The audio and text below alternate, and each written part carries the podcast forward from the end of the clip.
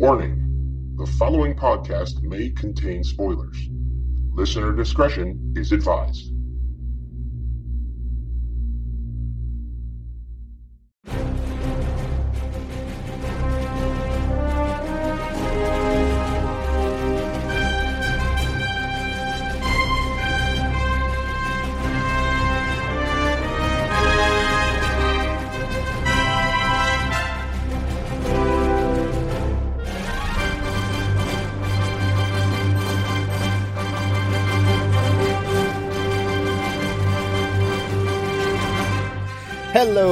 Everybody, and welcome to issue number 33 of DC Prime Time. Introductions out of the way right from the beginning from the Showcast Spotlight on the Next Level Podcast Network. I am Ben Beck. And from Caffeine Crew, I am Rob Martin. And again, we have some great episodes we're going to go over and break down from the five shows Gotham, Supergirl, The Flash, Arrow, and Legends of Tomorrow. Um, I'm trying to think. I don't think we need to mention that today is Walking Dead Day, even though I just did it. The return Yeah, of just did it. yeah, return of season season seven, but you know, pay, just paying homage to another comic book. I don't, for, I forget who does Walking Dead. It- It's not. Is it Image? I don't remember. Um, is it? I, I want to say it's Image. If not, it's Dark Horse. I cannot remember I the can't life of me remember. right now. I can't remember, but that's all right. Whatever. Uh, yeah. It's a comic book. It's a comic book that has over 100 issues. So, I think yay. it's, I think it's closer to like 130, 140 now. But Yeah. Hence why I said over 100. oh, there you go. So um, a couple things I want to mention off the top, Rob. I haven't even brought this up to you yet, um, but I figured we will. Uh, we'll talk about this real. I'll spend like two minutes on this in the beginning. Uh, this past week on the showcast, we had an interview with Ming Chen from AMC's Comic Book Men that went swimmingly awesome. Uh, he is a super nice guy, and from this interview, two things have come out of it. One, we will have Ming on the DC Primetime podcast in the near future because he is a huge fan of all of these shows. And when I brought up this podcast and the idea of having him on, he was 200% on board, no joke. Like, he was like, oh, yeah, I want to come on that podcast. So uh, that's some really cool news. But the other cool news that I brought up to you already, Rob, and I know you're excited about, is the possibility of sometime in the near future, not only will we be recording with Ming, we will be recording in the secret stash in Red Bank, New Jersey, which is Kevin Smith's comic book store. Yeah. Uh, like I said, we have no idea when this could be at. Sometime after probably the new year, but probably during this show season. Yeah. Um, so yeah, it's just uh, figuring all of that fun stuff out, but that is super fun. I'm Yeah. really excited to do that. That'll be a lot of fun. I'm I'm totally stoked to do that too. I've been to I've been to that store many many years ago, uh, but to be able to record in that's one a store that's owned by Kevin Smith, two that all the guys from Comic Book Men work at every day, so they will be there when we're there, and two uh, to to record in a place that's on television is just really it's just a really great concept. So I'm looking forward to it. Uh, but let's jump into things and let's hit this week's bullet points where we are one of three point rating, sidekick, hero, or legend for all five shows. I know we're on the same page with this, so we could do this very quickly. Uh, yeah, yeah. And actually, before we get too far, uh, in case my voice starts going or I sound nasally as hell throughout this episode later on, uh, I apologize. I'm getting over a bit of a the the flu, which has uh, just been kicking around this past week around my neck of the woods. But but yeah, I think let's just do this fast. Yeah. Uh, our listeners are going to end up hating us, by the way, because we have a different excuse every week. We're tired. We're sick. Ah, it's that time of the year. hey, we're still putting out product. That's all that matters. Yes. Some of Well, those other podcasts won't even do it. Well, like I said, it's October, so October for me is like Christmas every weekend. Yeah. So because it's, I mean, holy crap, it's just been a mess of so much stuff going on, and I cannot wait until November. Yeah, me neither.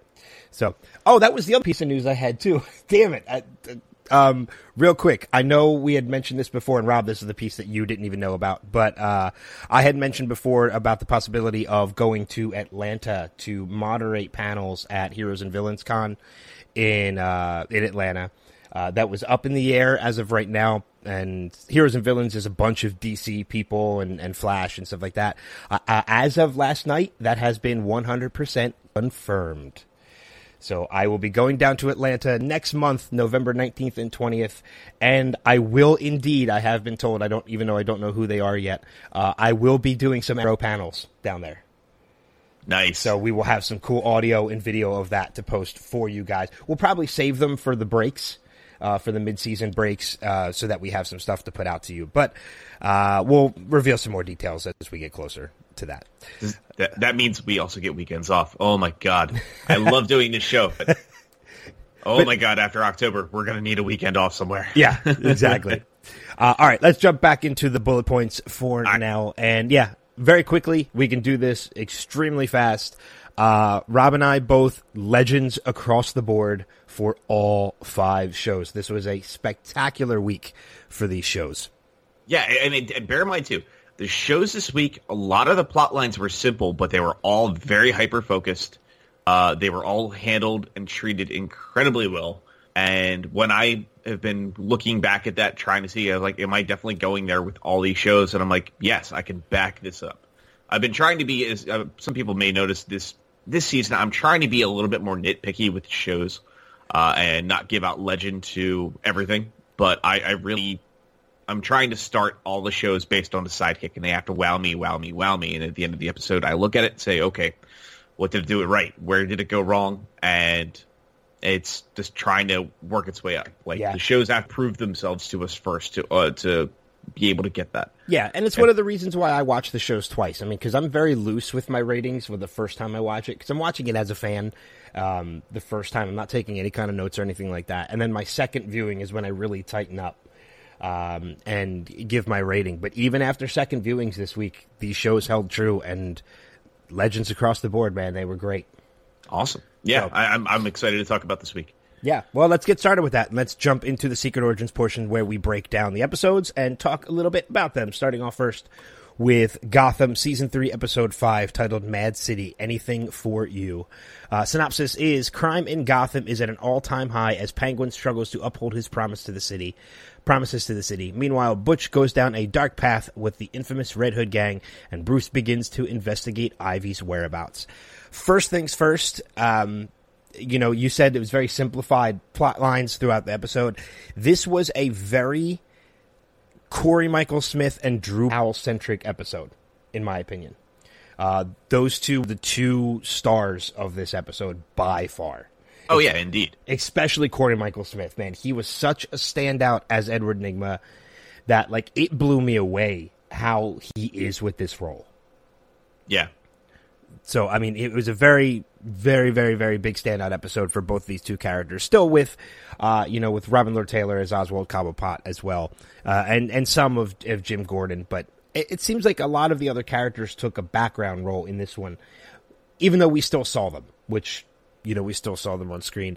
And again, as we've mentioned every week, Erin Richards uh, as Barbara Kean, another perfect, just little cameo appearances in this episode. A gorgeous delivery on a great line. yes. Best party ever. I think I think I text you that when I was watching it. Uh huh. Yeah. Because I asked, I was like, "Did you wa-? we when we were talking on the phone this week?" I was just like, "I was like, if you haven't watched it, go watch it." And I was like, "And yes, Erin Richards does indeed have one of her best lines yet." Yes. So, uh, but the episode kicks off obviously with uh, Oswald Cobblepot going through the mayoral procession through the city after just winning the election until the infamous Red Hood gang reappears on the scene and not only interrupts his speech on the steps of City Hall, but destroys a statue of his mother that he holds very, very dear. Which he goes just as apeshit from that as the actual death of his mother. So Yes. So, um, a couple other uh, things to note that we see throughout this episode, and then we'll break it down a little bit more. Uh, we see Edward Nygma returning to the GCPD. Uh, we find out who is indeed behind the Red Hood gang. Um, let's see. We see the first, I, I believe it to be the first uh, interaction between Selina and a new grown up Ivy. yes, And we also found out that Ivy actually did not kill that guy too. The when we expected yes. that he, uh, you know, she pretty much cracked him over the head with the the potted plant and killed the dude. He is alive and well. Yes, yeah, just knocked unconscious. So uh, she still killed the plant, though. Yeah, yeah, but hey, well, the plant was already dead. Maybe she realized there was no coming back. Oh, that's true. So, That's true. I'll you use I'll use you for a good for something good. Yes. So, all right, let's break this down a little bit. What were some of the highlights of this episode? Uh, I'd say low, but there, there really are no low lights to this episode. Uh, honestly, I, I, I got to say right off the bat, the constant mental battle between Butch and Nygma was hands down the highlight of this episode. Um, you know, Nygma continues to look at everything that Butch is doing, thinking that you know he's tr- he's definitely doing something behind the scenes, very much onto him, uh, which definitely turns out to be the truth when we find out that Butch indeed is the one that's running the Red Hood gang. Uh, but he's doing it more or less to kind of do a massive setup to Penguin uh, during his, I guess, uh, his, I think it's like a benefit night for him at the Sirens Bar. So his plan at this point is to have the Red Hood gang come in and for Butch to come in and save the day. Uh, kind of putting him back in Penguin's good graces, and then uh, that quickly devolves. That whole plan very quickly, quickly devolves. Yes. Um, I will say though that the interaction between the two of them, uh, between Nygma and Butch, is is fantastic, and I know this is jumping more towards the end of the episode, but the entire plan uh, at the party, in, in which you know, because we obviously we saw uh, Butch's plan kind of come to fruition either way, that he was going to be the hero and take out the Red Hood gang. We did still see that happen, although I don't think it went according to plan with Butch, uh, and that's more because of Nygma was on uh, was on to him. And I think it was Nygma that was on. It was was Nygma the one that caused the plan to happen. Oh yeah, because he figured out where the Red Hood gang was out of, Right. and then that was what caused kind of caused Butch to, you know, go visit the Red Hood gang and say, okay, this plan is over. We gotta cut our ties. And because of the greed of the Red Hood gang, um, sorry boys, Butch takes them all out and still becomes the hero at least for the time being. Uh, yeah, for a very short time being. But one of the things I thought that was great is while they were trying to look into who was running the Red Hoods, uh, that led Nygma back to be working at you know the GCPD as the liaison to the mayor on the case, which created some wonderful fast moments of just interactions dealing with Barnes and Nygma, yeah, you know, like Lee and Nygma. You know, this whole thing just played out so wonderfully. So Yeah, and he has man that scene where he that scene where he walks into the GCPD for the first time and he is interacting with Barnes and uh, and Harvey. He has such a dark presence to him that I think like, I don't think anybody else could have played this role other than Corey Michael Smith. He No. is playing this role so perfect. Uh, you know, with just uh, you know, the little bit of riddles and everything that's going on throughout the background. He's keeping true to this character, and I'm just, I'm, I'm so in awe of it, especially after this episode because it was so strong. So, yeah, no, I, I was really, really, really impressed. Yeah, absolutely. Uh, but you know, jumping forward, as we had mentioned before, there is a party at the Sirens Club in which none of you are invited. Another good line from Barbara Kean earlier on in the episode. She's like, "It's going to be great. None of you are invited." Yeah. talking to all of Oswald's uh, street level people. But this kind of goes back into what I had said last week: is that it seems like Butch was going to use Oswald's power as an opportunity to make a run on Gotham. Yeah. Uh, you know, he wanted to be back in in Oswald's good graces, so this whole Red Hood gang plan was his way to do it.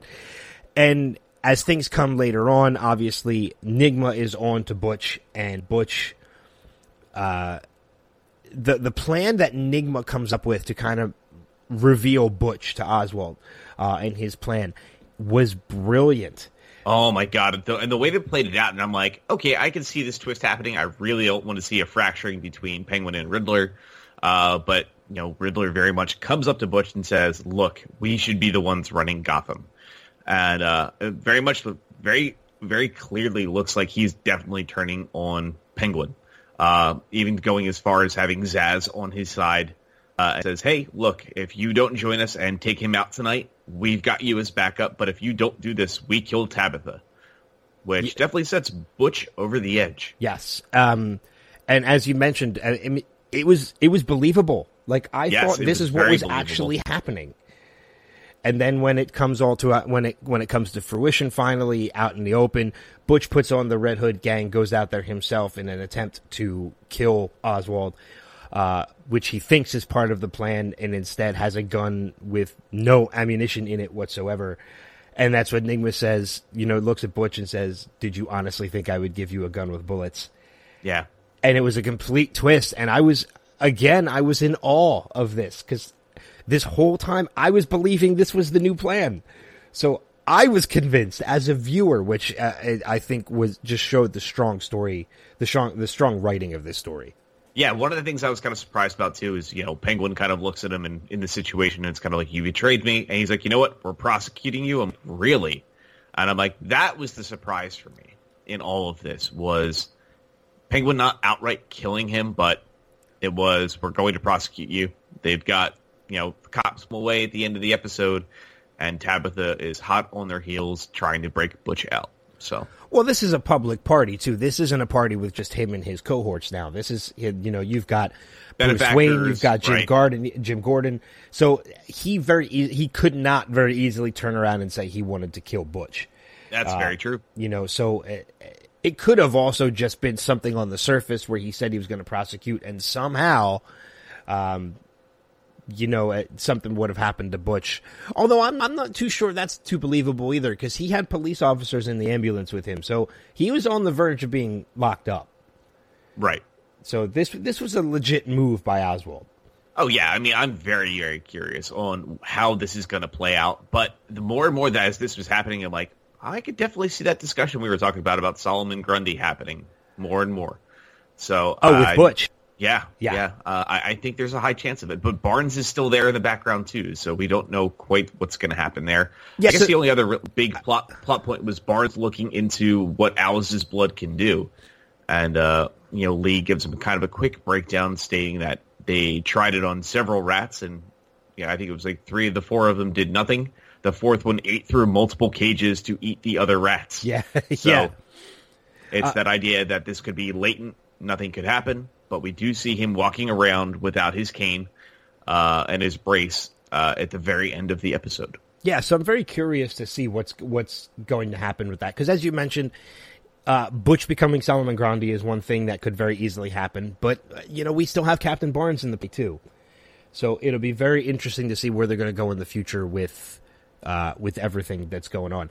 the The episode finally wraps up with something that I was actually intrigued with, and it was glued to the screen when I was watching it, and that we are seeing for the first time, we're seeing a true villainous turn for Jarvis Tetch. We haven't seen him all episode. Uh, Jervis Tetch. What? Did, uh, you said Jarvis. oh, Jarvis Tetch. What, sorry. I, it's, it's, uh, it's hard not to do it. It's, it's so freaking close, and I'm like, that's right. He's not the AI. He's a bad person. Yeah, that's true. Okay. Yeah, true. uh, but AKA the Mad Hatter, we're seeing the true villainous turn uh, even though he was also he was already kind of a criminal and villainous, now he this is the true villainous turn that we know of as the Mad Hatter that we are finally seeing in this show. Oh yeah, this is this is this character 100%. He doesn't need to evolve anymore. He's already to the point of kidnapping random women, calling them Alice, and then fully embracing his crazy. So this is this character to a T. It's the same way that Mr. Freeze was by the time his major plotline wrapped up last season this character is exactly where they need to be for future stories. They don't have to do any more involvement. I know we're getting another episode with him, obviously, because we have this whole quick moment of him slicing this woman's neck and writing Jim Gordon out on a piece of paper in her blood. Yeah. So we know this is going to come to heads. I, I, I kind of like the fact that they're allowing this character to play out over multiple episodes, not just two, but like we're going to see him in probably three or four episodes total. It, it makes them actually mean a little bit more. It's them breaking away from just straight up villain of the week. It is now just following these characters' full transformations. Yes, yeah. Um, anything else worth mentioning before we move on? I know I have one other note that I wanted to mention, but I wanted to see if you had anything else. Oh no, do it up. Um, one another one of my favorite moments from this episode was just a quick line uh, between Bruce and Jim, in which Jim turns to Bruce and says, "You've become quite the detective." Uh, which I thought was a great nod to the future of the Dark Knight and Batman. Yeah. So, uh, but no. Oh, other... you know what? There was one last thing. Bruce and Selina finally kissing. That's right. Forgot about that. It, there's so it all happened at the Sirens Club thing. So that was such a small side story of all of this because that main you know main plot for this week really does suck this in. But yeah, they do finally share a kiss. Yes. So. Uh, all right, let's move on to the next episode of the week, that being Supergirl Season 2, Episode 2. sorry, excuse me. Uh, titled The Last Children of Krypton. Supergirl is hurt by a kryptonite powered villain sent by Cadmus to attack National City. Superman blames Hank since the kryptonite was stolen from the DEO. In the meantime, Kara's uh, first day at her new job doesn't go as planned when she meets her new boss.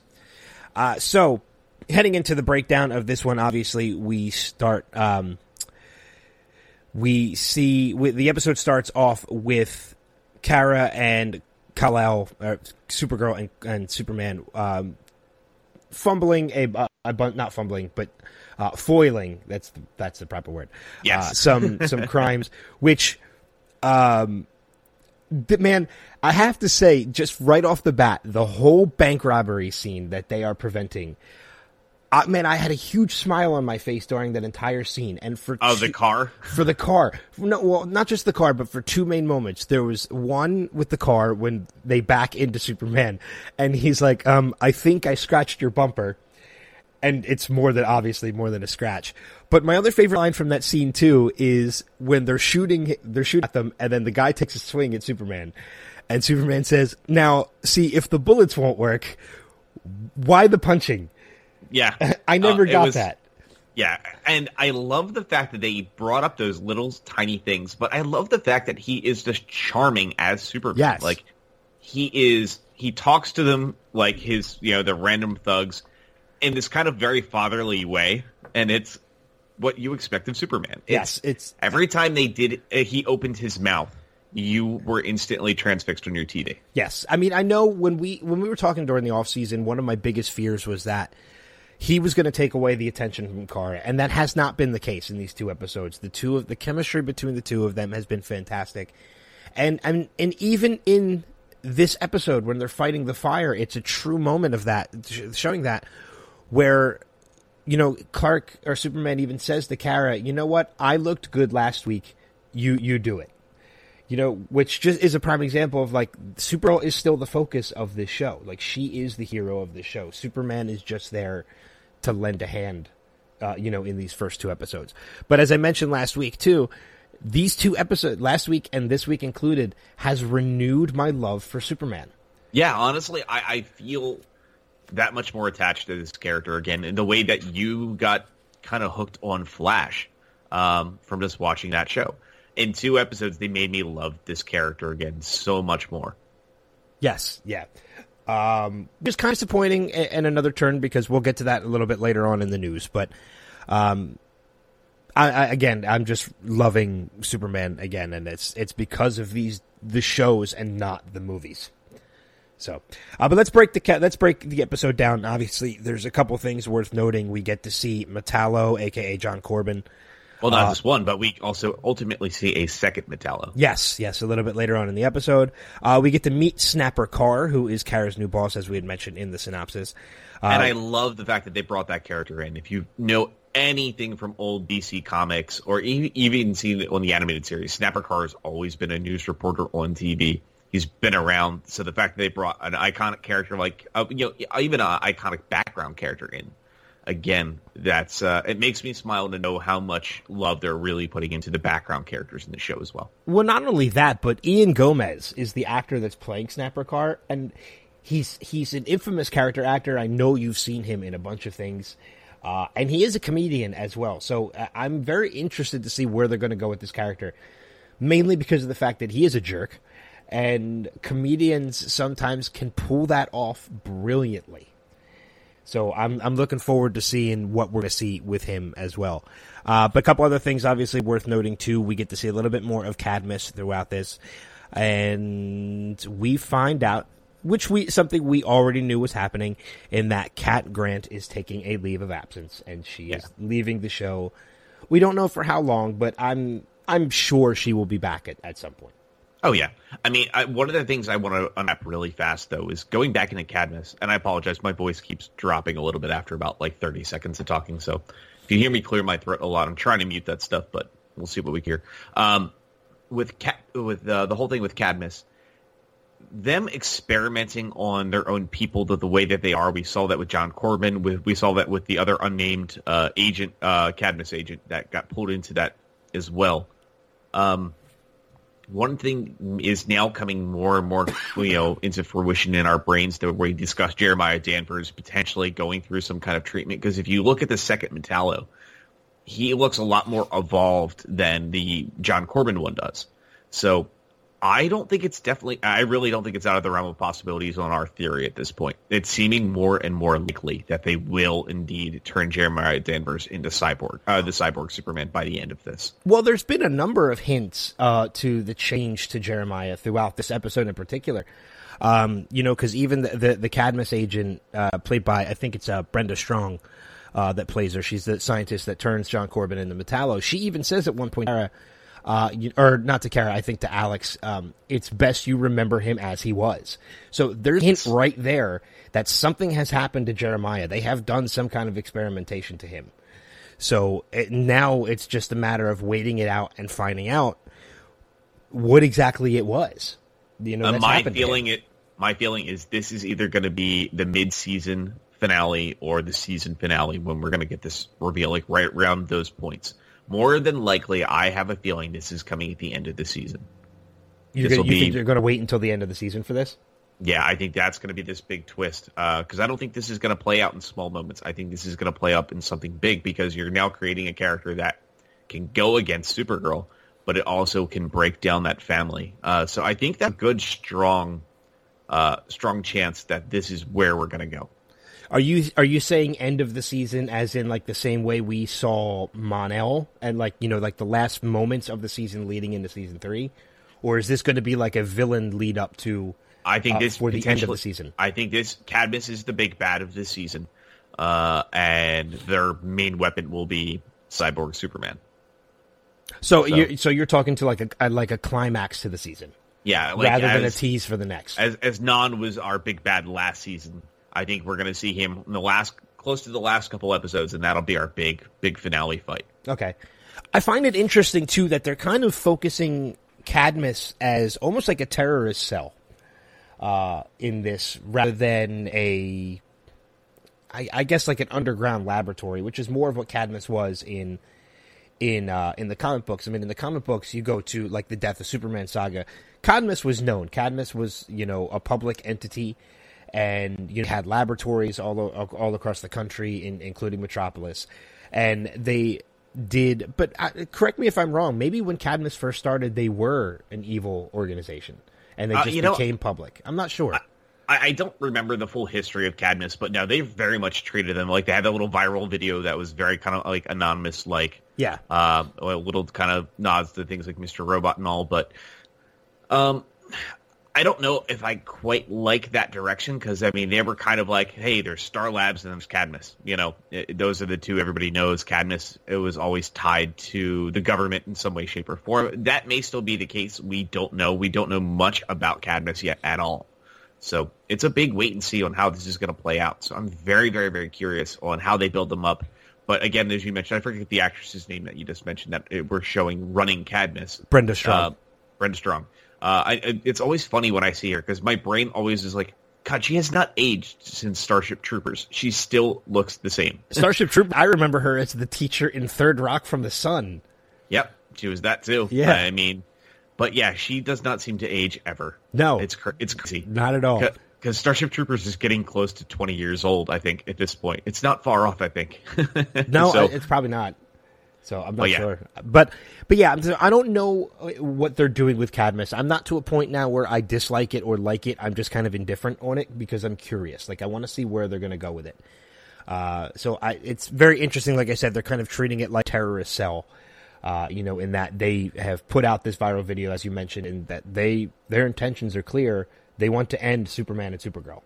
Yes. So, um, you mentioned Star Labs in this too, and that this is one note that I have. It's nothing that bothers me quite yet, but I did notice it, and I want to get your thoughts on this too.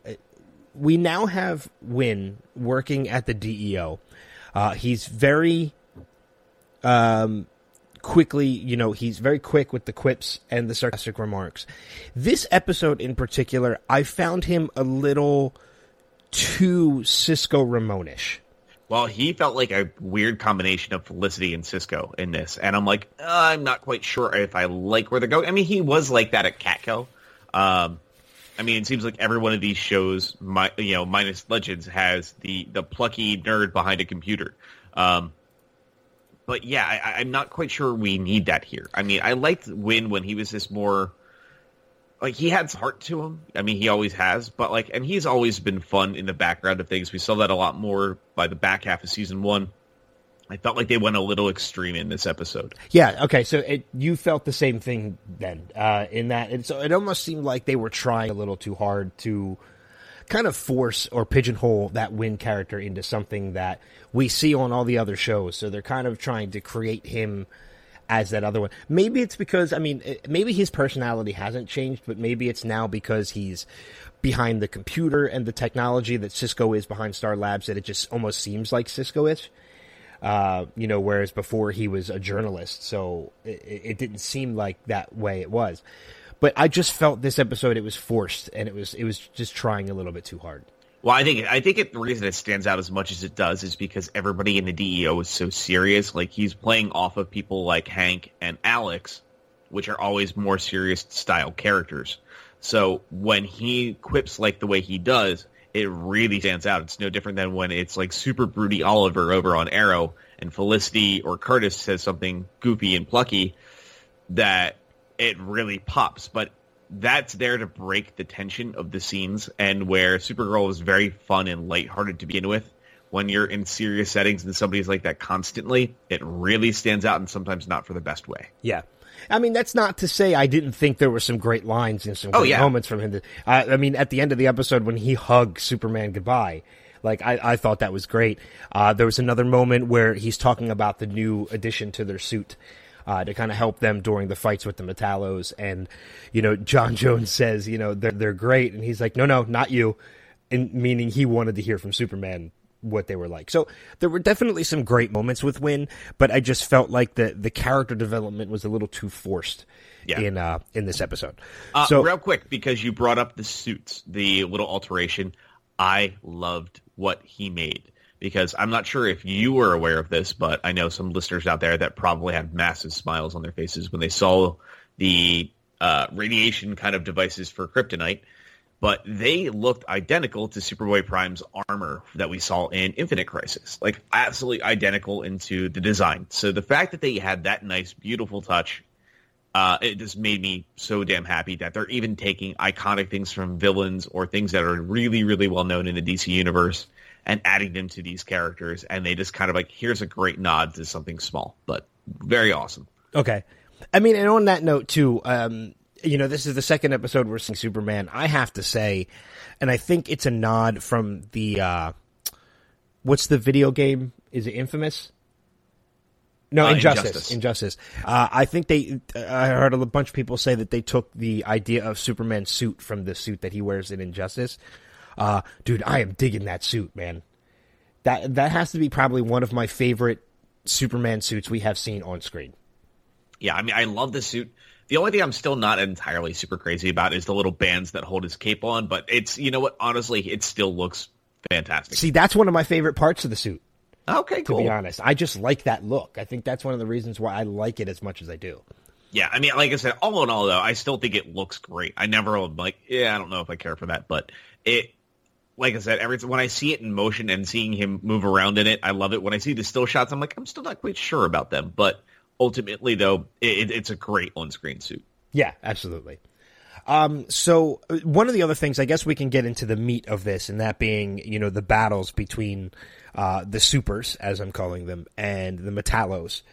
Um, there's one thing that kind of confused me about this, and maybe you can shed some light on this. Again, I'm still giving this episode a legend. Uh, It was still a fantastic episode. My my my down my lows to this episode are seriously just nitpicks and it's more because i'm not fully aware of situations Uh, so maybe you can shed some light and if not maybe some of the listeners can shed some light on this i go from from smallville and from what i've read in the comics in that superman was always affected f- by metallo just being in the general vicinity of him uh, Yeah, that did bug me too. Okay, so It's it wasn't just me.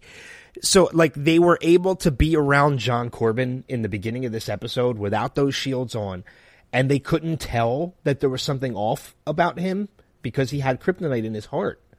I mean, they, they, from what I know, they should have felt that the moment they got into the area with him. So, I mean, it's, I understand, you know, him firing the beam of kryptonite at him and that's what weakens him, but they should have been weakened from the fight as well. Just Yeah, being I mean- in his presence.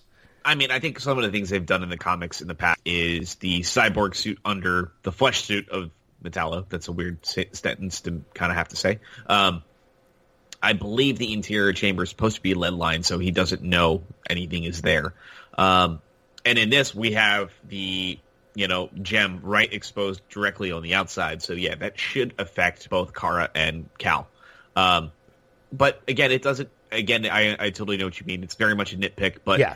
just the action scenes though alone that they had with the fights against Metallo were fantastic. Yes, they agreed. looked really good. This was it felt like our first real massive, awesome, super fight in this show so far. Yes, we've seen them in the past, but I mean, this felt iconic almost.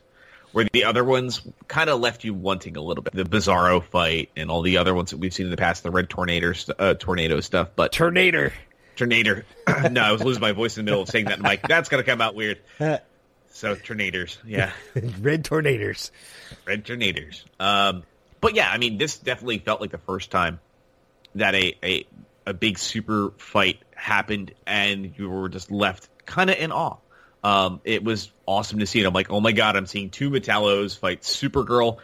Uh, then later on in the episode, Alex suiting back up in the power armor, and then we get to see Martian Manhunter and Superman put their differences aside to take out the other one in Metropolis. There was so much to about this fight. That was that was a better fight in a you know the second episode of a show than we got in the finale last season. Yes. it was fantastic. And can I just say, man, I love Alex in that kryptonite armor. I think that is so badass. I hope we get to see more of that as the show progresses. Yeah, I, I mean, again, not to take any anything away from Kara and make Kara, make it seem like Kara can't defend herself and can't, you know, uh, be the hero that she is. Uh, but I thought that was such a cool moment when she showed up in that armor, just because I think it, I just think it looks cool. yeah, they did a really nice job with it. I mean, it doesn't look cheesy. Um, they actually made it look functional for the most part, or as much as you can in a comic book show. But yeah, they did a really good job with this, though. I mean, I'm really, really pleasantly surprised when I they were like, they're gonna do Metallo. I'm like, ooh, how's that gonna go? But they made it work. They made it work in a really great way. Yes, absolutely. Uh, trying to think if there's anything else really. Um, I guess the last big part of all this is at the end of the fight, uh, the DEO along with John Jones, you know, as I mentioned, John and Superman do put all of their issues aside after they do take a little trip to the Fortress of Solitude, which is a really quick moment. But we do get to the point where they do come to terms with everything. John realizes that, yeah, maybe having kryptonite around isn't the best thing.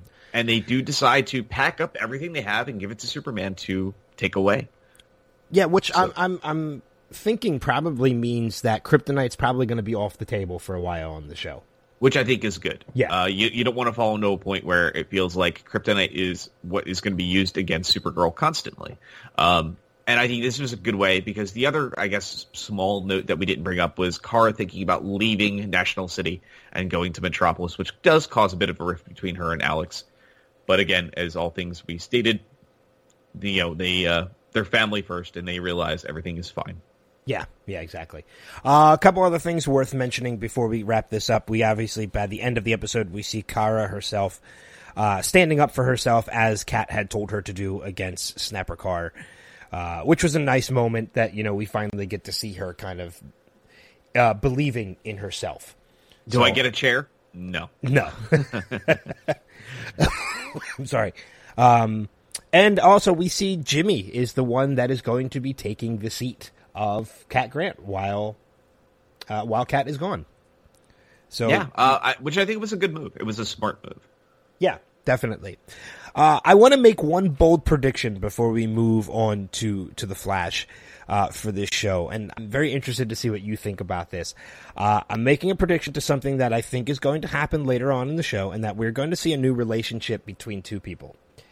Uh, and I think that relationship is going to end up being Alex and Winn. Uh, Really? I, kind of saw a little bit of those moments in this episode because they do work together and they do kind of do that throwaway line of Alex where you've dated. I haven't had a date in two years. You've dated more than I have. And they're sharing those moments together and they're going to be working in the office together a lot. So I don't know. It, again, it might be a little bit of a bold prediction, but I think we might see this later on in the season. All right, well, we'll we'll put that in the corner of our minds and see how that plays out for the season. I guess the other other final quick moment is Mon-El waking up near the end of the episode. Yeah, I almost forgot about that. Yeah, I almost did too. There was a lot in this one. This is probably the most packed episode that we had this week. Yes. So Uh, all right. So with that being said, let's move to the next episode of the week. That being The Flash, season three, episode three, titled Magenta. Uh, just as Wells and Jesse return from Earth to Central City is attacked by a new meta with the power to control metal. Simple enough, as you mentioned, simple storylines, uh, and that's what we get out of this episode. Um, with you know the episode kicks off with Barry and Iris dating, which I thought was a nice little thing with him with the flowers and uh it just goes to show the innocence of Barry still when Yeah. it comes to you know he has the he's full of confidence when it comes to fighting these you know these villains and these metas uh but when it comes to Iris he still f- stutter steps he still flutters like it I I just love that character uh nod about him yeah, I mean, it was it was the uh, idea of taking a first date and going way too overboard. Yes. So exactly. Um, but after that, obviously, we see the biggest part of this episode is that we see the return of Wells and Jesse. Not only Jesse, but Speedster Jesse. Yes, and I love as the portal opens up, as the breach opens up in their their chamber, that you know Wells comes out and is like, you know, we have a problem, and then all of a sudden you see Jesse full force in speed form, just darting around the room and just having a blast, huge smile on her face, and I love the way they handled it. It was this very cute moment in the show. Yeah, he pops out of the he pops out and he's like, "I need your help," and they're like, "With what?" And then she comes zooming out, and he's just like, "With that." which I thought was uh, thought was great. But I thought one of the interesting twists on that too is that almost immediately we see Wally pretty resentful of the fact that he's been hit with this same thing and Jesse has powers and he doesn't. And you know, it's something that he wants desperately and we see throughout the episode at, at another point in the episode too how almost how desperate he is to make this happen. Yeah, they kind of made Wally kind of a bit of a brat in this episode. Um, and I, you know, I think it works because, you know, as much as I know some people out there really didn't care for how they handled this, um, I think it's just because it's playing into how this season's going to unfold with Alchemy. Uh, and- I think that's a good way to do it. Um, it's the fact that he kind of is this snot-nosed kid a bit. Like, he's very brash, doesn't think things through very clearly, but it's a good hero's journey style story. So I think it's going to work and play out really great in the long run. Yeah. Uh, especially if they kind of make it that, you know, Wally kind of goes a little bad in some point in time in the season and they have to calm him down when he does indeed get his powers from Dr. Alchemy, which we can see coming in from a mile away. yeah. Um, especially after we find out Magenta on how she does indeed get her powers, is having dreams first. A lot of these people from the Flashpoint timeline having dreams of their alternate self. We do hear Wally mention at one point in time he's been dreaming recently of having speed as him and Jesse are talking later in the episode. So you can definitely see the ties that are they're already throwing at us to show that Alchemy is reaching out to everybody from Flashpoint. Well, I mean, I find it interesting too because I think the way that the story is going right now is we, as you mentioned, we did kind of see it coming from a mile away that alchemy is the one that's going to give Wally back his abilities. But I think this episode almost kind of threw a little bit of a wrench in those gears in that it does set up the possibility that he could get his powers not from alchemy, but from something happening and them just talking the same way Jesse did. Uh, it doesn't necessarily have to be from alchemy. It doesn't have to be, but I have a feeling. I, I, would say I would bank ninety nine point nine percent on the ch- uh, fan, like yeah, blah, on the chance that he is indeed going to get his powers from Doctor Alchemy. Yeah, I mean, I could see that as well. It's just, and I, I think you put an interesting twist on it too, in that when it happens, it could be something that almost turns Wally not necessarily into a villain, but he he does kind of go off the rails a little bit when it happens. Yeah. So and they're going to have to shift their focus to Wally and kind of get him to turn his turn it around and and kind of yeah. reel him in. It kind of, I think it's going to be a very reminiscent of when we saw Roy becoming Arsenal. Same with Speedy uh, over on Arrow. I think it's that whole idea that it's somebody that doesn't have powers, um, but that is coming into their own as a hero.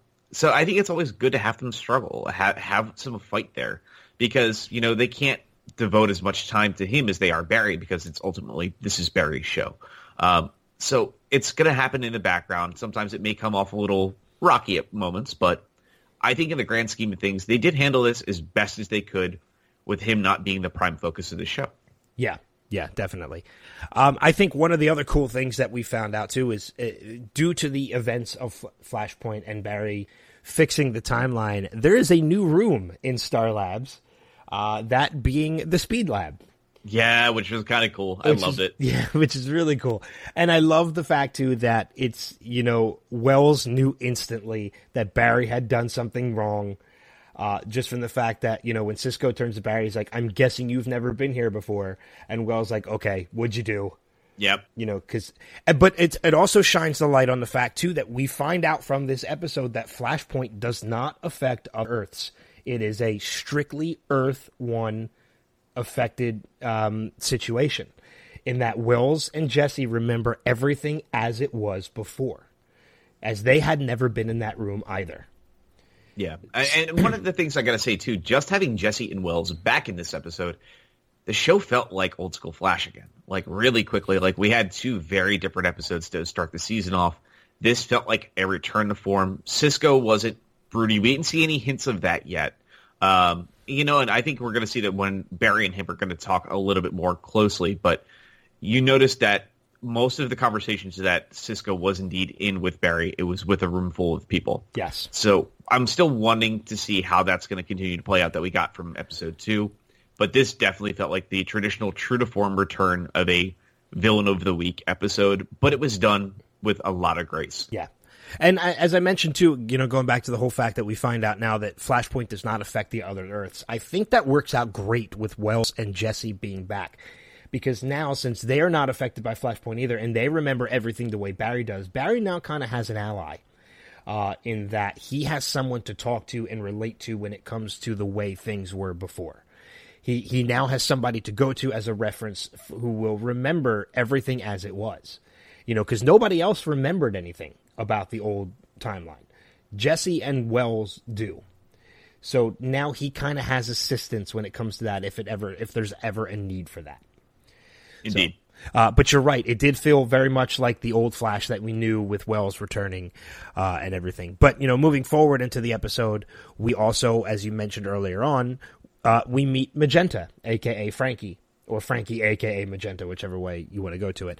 Uh, Frankie being the the current timeline version, and Magenta being the Flashpoint version of this character. And one of the key points to this that I think we find out by the end of the episode, which I thought was very interesting, is that while alchemy can bring the person from Flashpoint around, he does not have total control. It can be fought. Uh, in that we find out by the end that Frankie actually does overpower Magenta, uh, and by the end of it is is back to Frankie again. So it, the the the Flashpoint versions will come to can come to be, but don't necessarily stay there. They can Yeah. be fought by the person. Right. So if they kind of fall into where we're going to see with the villains, obviously, but that's probably going to how all this is going to play out. Where some the villains are the ones that fight it off or don't fight it off and allow to be overtaken by it, and then the ones that are heroes. But the one thing we didn't find out though, even though because she fought off the Magenta character, um, she still has powers though. So that does still work really well with the whole idea of everything right now with Wally. Does she? Does she still have the? I know. Well, yeah, she does still have the power. She just doesn't remember being Magenta. Right. She's her, but now with powers. So she doesn't remember lifting a shipping barge over top of a hospital, uh, which was pretty spectacular, by the way. Yeah, and actually it looked surprisingly very good. It was actually one of the better effects that we saw across the shows this week. Uh, there's definitely the worst effect shot uh, this week as well, but we'll get into that in a little while. I'm curious. I want to know what this is. oh, you, you'll know as soon as I bring it up. Okay. All right. um, trying to think of some other things. Obviously, I mentioned that you know people can fight off the Flashpoint version.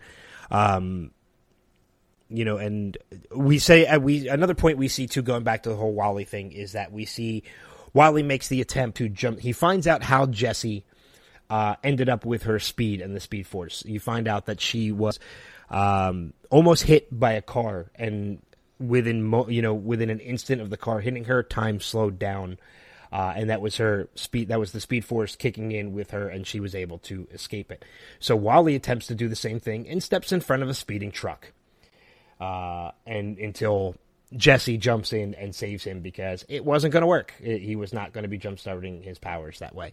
And you know, and in a conversation with him and Joe, he Joe brings up something that I honestly forgot about, and it's something that I didn't even really think about as well. Joe makes a very interesting point in that with all these metahumans that are around, you know, that were became metahumans by the particle accelerator explosion everybody in that city was hit with that particle explosion. Not just the metahumans, but everybody. Joe, Iris, everybody. There is so much possibility that there are still so many metahumans out there we have not run into yet because they don't even know they're metahumans yet. Yeah. So it open that conversation right there opens up so much for the future. And it's something that I guess in the back of my mind I just never really thought about. Oh yeah, they they when they did that, they crafted such the perfect MacGuffin on how people all have powers. I mean, and it works so well because they can always pull from it whenever they need a new meta, and it's a great way to go. I mean, I know some people may view that as lazy, but it's the best way for them to be able to handle this. Yeah, and they did a great job of it. So, yeah, and exactly. I love the fact that yeah, they brought up not everybody will for those people that are like, how is not the city not just booming with everybody being a meta? There's your answer. Yes. It doesn't affect everybody. It doesn't affect everybody, or it doesn't affect everybody that it does that will that it will affect right away. Mm-hmm. Um, on that note, too, and this is something kind of a side note. We see we've seen in the past two episodes, you know, uh, or at least in um, uh, you know the the last episode or the the pilot or the premiere, uh, Caitlin's beginning of becoming um, Killer Frost. Do we think that is this something that she's going to become Killer Frost, or is she just going to become Frost? Because she could technically be a hero with these powers. Yeah, it's true. I mean, I think you'll definitely see her. I have a feeling we know she's going to have an episode with her mother. We know her and her mother have a rough time. Uh, I think the synopsis, I believe that's either for next, I believe potentially next week, or if not the week after. Uh, I think it might be episode five. Uh, come to think of it, is that uh, she does indeed go to her mom in a future episode to try to figure out how to deal with her powers. Uh, it's not known at this point if the rest of the team does indeed know or not, but I have a feeling something will go horrendously wrong and she may potentially kill her mom. But that's my theory at this point. Okay, yeah, I think that's probably going to be episode five because next week is Mirror Master. Yes. So uh, yeah, it's the new it's the new Rogues is next week, which is Mirror Master at the top. And, And Captain Cold. Captain Cold. Yeah, return of Captain Cold next week. Um, all right, so a couple other things worth mentioning before we move on with this. Um, I know you're kind of in agreement with this. My favorite moment of this episode was Wells and Jesse at the end. Yes, that was it, like I said. Um, we always joke in the past that um, you know Joe is Papa Joe, uh, and we haven't been seeing much Papa Joe. We, we saw Dad Cop this week instead, which was kind of fun. Yes. Uh, but we saw Papa Wells in this one. There was a lot, a really a lot of touching moments, especially in these last few moments of the episode with uh, Harry and uh, Jesse. I mean, obviously, I'm not going to go past the point, the the whole thing because when I posted on Facebook that I was watching, I used three words when I posted about it, and the words "run, Jesse, run." Those words, whether it's Barry's name or Jesse's name, it gave me the same effect. Like I get chills when I hear those words. Those words to me are the backbone of this show. Yeah, It's weird to say that, but those words to me are the backbone of the show. They are the they are just what drives me to want to watch this show because I get chills when I hear them. Whether it's whether it's is his father saying those words, whether it is Wells saying the word, whether it's his mother saying those words. When I hear those words, I get chills. Yeah, I, and I feel the same way. I, like I said, the, the show is like I said. They, I, we always bring up the idea that above the writers' room is humor, heart, and spectacle. Uh, and the show always has so much heart, and they they use that line when it's needed most, and they and it never comes off dumb, cheesy. You never get tired of hearing it. It's not like you know, like you have failed the city. Uh, I mean, you have that moment at times where it's fantastic here on Arrow, but when you hear "Run Barry Run," and now "Run Jesse Run," it's it, it, just makes you smile. It makes you feel fantastic when you watch the show. Yes, uh, and that final moment with him and Jesse, with Wells and Jesse, when he gives her the suit and he kind of kind of gives her the green light to become Jesse Quick, and because this is who she is, this is who she needs to be. That moment, that scene between those two, solidified something for me, and it kind of it was the whole episode about it as well in that we have a whole bevy of characters in this show. You know, we have Grant Gustin as the Flash. We have, you know, we have Joe. We have Iris. We have Cisco. We have Caitlin. We have all these characters. Tom Cavanagh is no doubt in my mind anymore. He is my favorite character on this show. Yeah. Uh, he, you know, obviously the show is eccentric around Barry, uh, you know, and, and Joe and everybody in the team. But this show, and you mentioned it earlier, with the return of Wells, felt like the old Flash. I don't think this show would be the same if Tom Cavanagh left the show. No, it definitely wouldn't. He is one of those ingredients that makes the show what it is, and which is just fantastic every week. Even as something that's seems like this could be such a throwaway episode to so many people that like maybe just tuned in. This is their first season of watching The Flash. Like, oh, it felt really deep in the first two episodes, and this just kind of feels like eh, villain of the week episode. Uh, to I think the people that have been there from day one since the show started, having them come back, everything feels great again. Like if the first two episodes were a massive shakeup, they're like we're back to status quo as close as we can get from what Flashpoint caused. That you just are like, okay, I feel good if you felt disturbed by the last two episodes this was when you were like, cool, we're good, we're back back on the ground and running at full speed. Yeah. So I mean, a- again, he has become my favorite character, my favorite actor on this show. Don't get me wrong; I- have had a great opportunity in my life to meet actors from uh, you know these shows and such. He is the one I want to meet now. He really is. I would love to meet Tom Cavanagh because he is my favorite person on this show. Uh, I'll wrap this up with this, and then I'll let you get into your final notes for this. Is that uh, at the very end of the episode? Hopefully, this isn't the bad special effects you're talking about. Um, but it looks like we get our first look at Savitar uh, in the prison cell when they are reviewing the tape from you know the rival being attacked in the cell at Iron Heights. Uh, we see the glimpses of the white Flash uh, or the white lightning flashing across the screen, which, if I remember correctly in the comic books, that is what Savitar has. He has white lightning when he runs, whereas Barry has yellow, Reverse Flash has red, uh, and Zoom had blue. Uh, Savitar is white. Yeah, I mean, my guess is that's exactly what we saw too. So. Yeah. So now I'm curious. Mm-hmm. Uh, and maybe it'll click when I hear you talk about it, but what is this awful special effects moment? Oh, we're two episodes away. Hold on. I didn't say it was in the Flash. Oh, oh, so, oh, okay, okay. I thought it was in the. I thought it was in the Flash. Oh so. no, it, it is very much in not not this year. uh, any final moments from the Flash before we move on to to Arrow?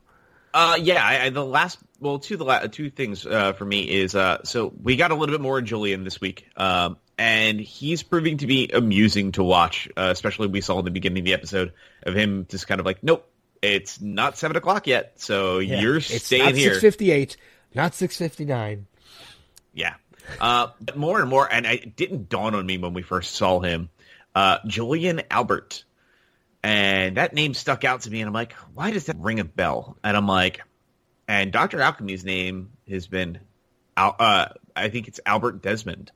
So I'm wondering uh, at this point is he is our indeed our Doctor Alchemy before um, all this is done. I kind of had that thought back uh, in the beginning of the in the first episode. So I don't know. Um, uh, that that could be just a little red herring they threw in there, but I think that's a possibility still. Uh, Yeah. I'm really thinking that's that's a very big possibility, and I really hope that that's not how they go. Uh, I would like to see them actually go in a different direction and not make it feel like the obvious at this point. But it, it's very much feeling like the obvious at the moment that that is indeed who Doctor Alchemy is. But it's a big wait and see. But I do hope that they do go in another direction. But I'd also like to see them start doing a little bit more with Julian. We're only two appearances in for him already. But uh, right now, he just seems to be just a thorn in the side, and I want to see him kind of earn his place on the show. That's the one thing I still feel that needs to happen. Uh, where Eddie very much felt deserved by the end of everything. Like he was a great character to be in the mix, but uh, I'd like to see them start developing him. Uh, and but the last thing is not just the Jesse and Wells scene, but the final scene that we got with Barry and Iris when they said, "Hey, you know, the first time we tried this date, it went horrendous. You know, we were trying to both forget parts of who we are." And Barry's like, "We were trying to ignore the fact that I'm the Flash," but he's like, "That is me, and if this is going to work." We got to accept each other as who we are. And they have this really little cute moment yet again. So I love the fact that they're they make those characters really just function so great as a relationship together on screen. It works very well. Uh, and that last scene was incredibly awesome. I, I thought it was a really cute moment between the two of them. yeah, yeah, definitely for sure. But yeah, uh, that's that's it for me. All right, cool. Uh, so we'll move on then to Arrow season five, episode three, titled "A Matter of Trust." Uh, good title for this episode. The Green Arrow is forced to face a powerful new drug dealer when Wild Dog goes off on his own. Um, so obviously, we I, I thought one of the great little nods to this. Uh, in that we are seeing a, a real life friend of Stephen Amell's premiere on the show, that being uh, former WWE superstar Cody Rhodes, who is playing the role of Derek Sampson in the show. Um, but what I thought was a really nice twist to this is the drug he is producing is called Stardust. Stardust was his wrestling name in the WWE. So I thought that was a great little nod to him in the WWE and the feud that Stephen had with uh, Cody when Stephen premiered in the WWE and he faced he wrestled against Stardust in at WWE SummerSlam. So as a wrestling fan and an Arrow fan, I thought that was a nice little twist. I knew you were going to open up with that. Absolutely knew it. Of course I would. Come on, how could I not? I know. Um, and, and yeah, and then um, I, I thought it was a nice touch. I thought it was really, really kind of a, a, a, really smart, nice little twist there, and then the show getting a little bit meta with that, and I thought that was a, a fun way to do it. But that was not the only meta moment too. Was uh, there was a quick moment where the new recruits uh, with Felicity and Oliver are heading down into the elevator, Yes. and uh, they have the mention the hockey mask yet again. He's like, I don't know, we got to do something about that mask, and Ollie's like, you know what? I actually think it's kind of cool I kind of like it. kind of like it. And I'm like, so I love the fact that they slipped that in there too from his, his appearance in uh, the second Ninja Turtles flick as playing Casey Jones. Yes. So, Uh, but obviously, a couple things worth mentioning in this episode that we can focus on for the first time uh, since the show has started, which was only three episodes ago. We get to see the whole team in action finally by the end of the episode, uh, including Ragman, Wild Dog, Mister Terrific, and uh, has um, I don't think she has a name yet. Yeah, Evelyn has not been given the name Artemis yet. She Yeah. doesn't have her code name. Uh, and bear in mind too, if you did not like the suits for anybody in this episode yet, we did get full confirmation by uh, I think I was uh, Marc Guggenheim uh, coming out and saying that while Ragman does have his final suit at this point, Evelyn, um, Curtis, and um, Renee, Renee, right, is Wild yes. Dog's name. Yeah. yeah, Yeah. They are in prototype versions of their suits, not their final suits yet. So what you saw was the beginnings of them, but not by any means the final versions. Okay, So- good because I, I will freely admit I did not like Mister Terrific. I did Yeah, not it- like that that mask. Uh, I, I think I think the mask was okay. I think it was just it's just not fully suited up. I mean, honestly, that was as close as you can get to that terrific mask. I don't think you can do it any other way. But it was fine. Maybe it was yeah. Um, Maybe it was the fact that it just wasn't a full version of the costume. Maybe I'll like it better when I see everything. But I, But I mean, as far as his mask, that is the Mister Terrific mask. I mean, there's no ifs, ands, or buts about it. That was as dead on as you can get. Um, I mean, and he had the fair, uh, you know, the fair play jacket. So, Yeah. Um, it's just uh, honestly, once he's maybe set a little bit more and he has his final version of all of this and his T spheres floating around him, it's not going to matter anymore because then it's just going to be like, oh my god, there's T spheres again. Okay. You know? yeah, maybe So- that's what. Yeah, maybe that's what it's going to take to uh to everything. I also like the moment too where where Renee is is talking to uh to Ragman and he's like, you know, you kind of freak me out a little bit. He's like, is it the whispers? Because the suit kind of does it on its own. Uh, yeah, Mm-hmm. I don't know. I don't know why it does it, but it kind of does it on its own. Well, before we, I know we got to dive obviously into the whole episode, but one thing I got to say right off the bat, and I know it's near the end of the episode, I am giddy to talk about it. They're finally addressing Haven Rock, Yes, and Felicity, yes. and thank fucking Christ. This was, I loved this episode, and when that came up, and Curtis and Felicity are talking about, you know, Rory being the last survivor of Haven Rock, and she, you know, Curtis now again being the new heart of Team Arrow, uh, being like, hey, look, you do have to bring this up. It's you keep avoiding him, and this is not going to work if you do that. And she does take ownership. That was what this whole episode was about: was taking ownership. Uh, and I loved the fact that they did this not just with you know the main storyline, but we saw it in the flashbacks. We saw it in John's story. We saw it with Felicity. It all worked. Everything that they did in this episode really worked. It tied together. You know, the setup for John Diggle to be where he is in this episode was last week, and we did not care for it at all.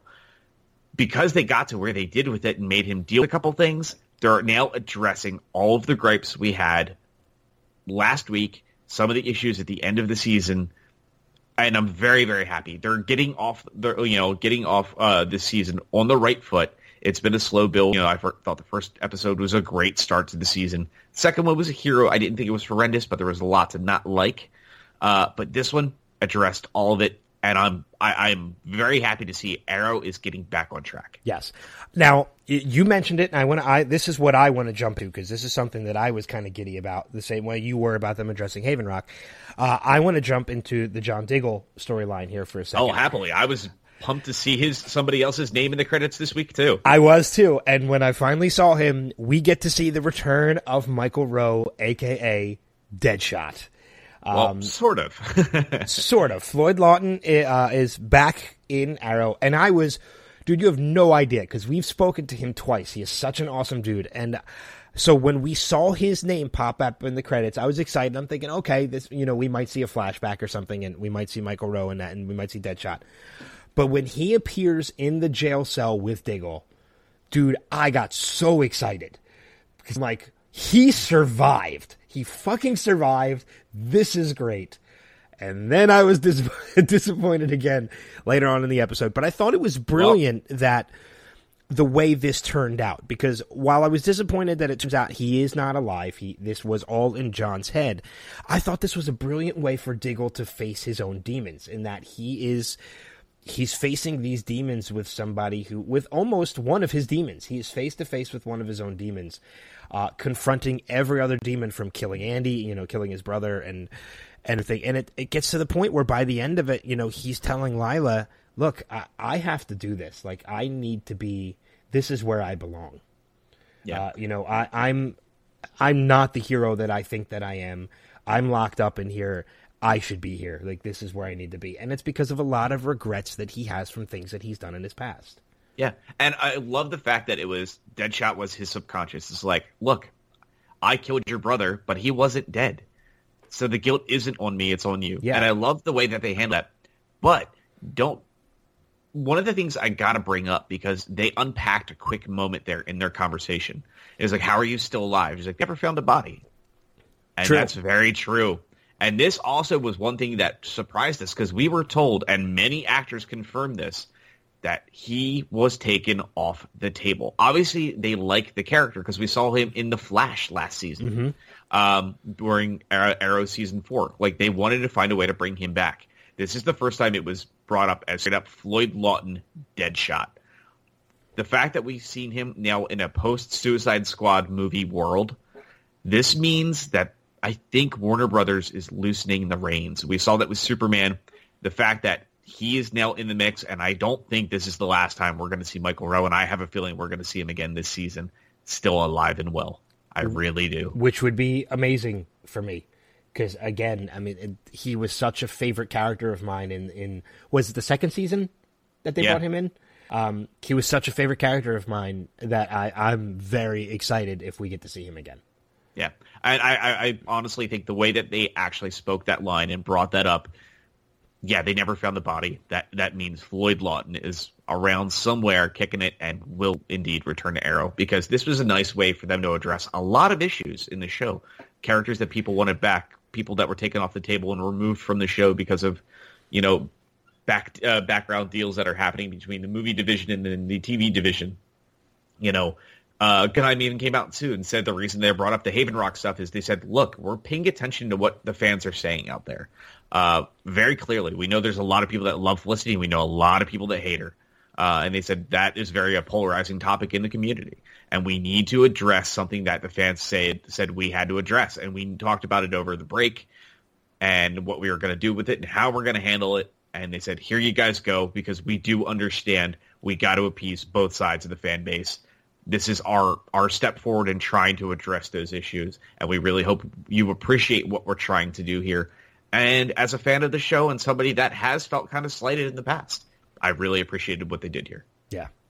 Uh, let's jump into the whole um, Derek Sampson storyline for a little bit, and you know, obviously, we see Derek Sampson is just he's you know a, he's a drug pusher uh, until something happens in with Renee and um, and what is Artemis's character? What's her name? Uh, uh, Evelyn Sharp. Evelyn, that's it. Uh, you know, we see Renee and Evelyn kind of uh, more Renee than anything else, more Wild Dog than anybody else, kind of take things under his own control, uh, and it causes what happens to Derek to happen. He falls into a vat of his own drug of Stardust.